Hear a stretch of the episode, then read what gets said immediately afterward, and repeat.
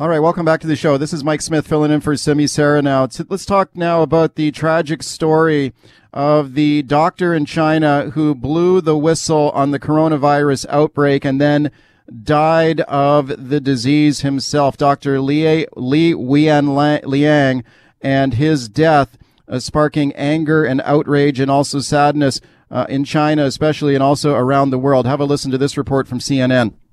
Chinese state media first reported that Li was one of several whistleblowers silenced by police. Calls for Li and the others to be vindicated grew online. China's Supreme Court even weighed in, adding, quote, it might have been a fortunate thing if the public had listened to this rumor at the time. But for many, including Li and his parents, it was too late. They all contracted the coronavirus. Li's condition declined rapidly. But before his death Friday, he witnessed the support of thousands online who considered him a hero. Late Thursday night, Chinese state media first reported Li's death. The responses online reflected a profound grief and a deep anger. The two topics trending on Chinese social media were Wuhan government owes Dr. Li Wenliang an apology and we want freedom of speech. Both had tens of thousands of views before being censored. Soon after, state media changed its reporting, citing Wuhan Central Hospital, which reported Li was still alive but in critical condition. And a few hours later, in the middle of the night, hospital authorities officially announced Li's death. He was 34. Okay, that to me is a tragic story. Here you have a guy who's blowing the whistle on this virus. He ends up dying of the virus himself. And of course, Chinese officials there at first tried to clamp down on what he was trying to tell the public. Let's check in with Jeremy Nuttall now. He's the very fine reporter for the Toronto Star based in Vancouver, and he's been writing about this story. Thanks, Jeremy, for coming on. Hey, it's a pleasure. Okay, this is an incredible story to me. What's been the reaction to uh, this man and his and his death? Yeah, I've never seen anything like it. Um, there has been just this, uh, not just anger, but grief that's been pouring out of uh, of China, uh, all, both online uh, and in China itself for this guy's death. And it's it's I, I think that a lot of it has to do with the fact that people didn't necessarily uh, uh, hear of the guy until about you know a week ago, but his plight of being censored by the government, of being pushed around, of trying to do the right thing, um, has resonated with people, and that's very scary if you're the Chinese government. Yeah, what did he what did he do? When did he find out or first first blow the whistle about the disease, and what did Chinese officials do as a result? Yeah, the story the story I've heard um, is that uh, essentially in a WeChat group with other doctors, um, he was talking about how these symptoms were happening, people were getting sick, and he believed it was a, a new a new strain of a virus, and they had to act.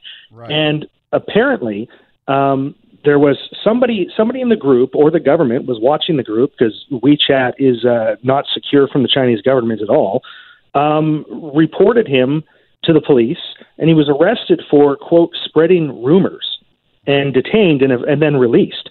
And his what he was trying to say wasn't taken seriously, and uh, you know consequently the the the disease or the virus exploded the way it did. Okay, this is incredible, and I think one of the reasons that it's touched so many people is there's the famous photo of him circulating, uh, lying in his hospital bed with with a surgical with a mask on, and he looks like a kind of a young guy, right? He's not an old, he's he didn't look, he's not an old guy. He's a young man.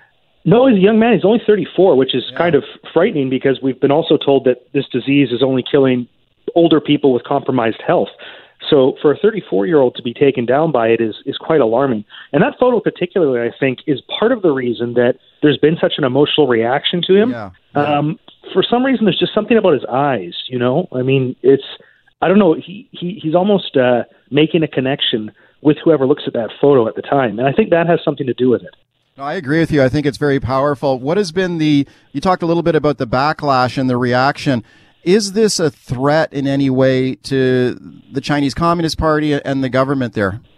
Yeah, the experts I've spoken to particularly have said it absolutely is a threat.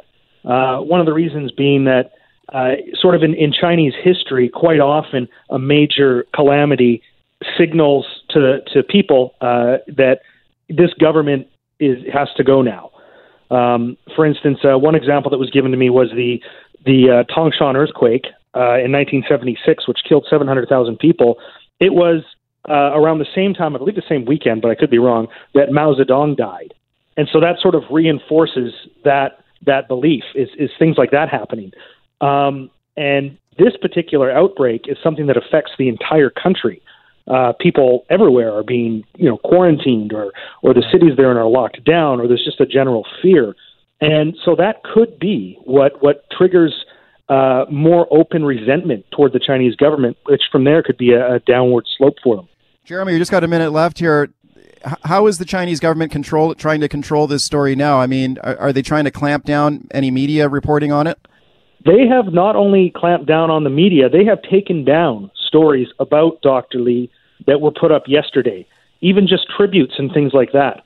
So their response to this has been the typical Communist Party response to try to erase it. And I don't know that it's going to work this time. Jeremy, good work on the story. Thank you for coming on. Thank you.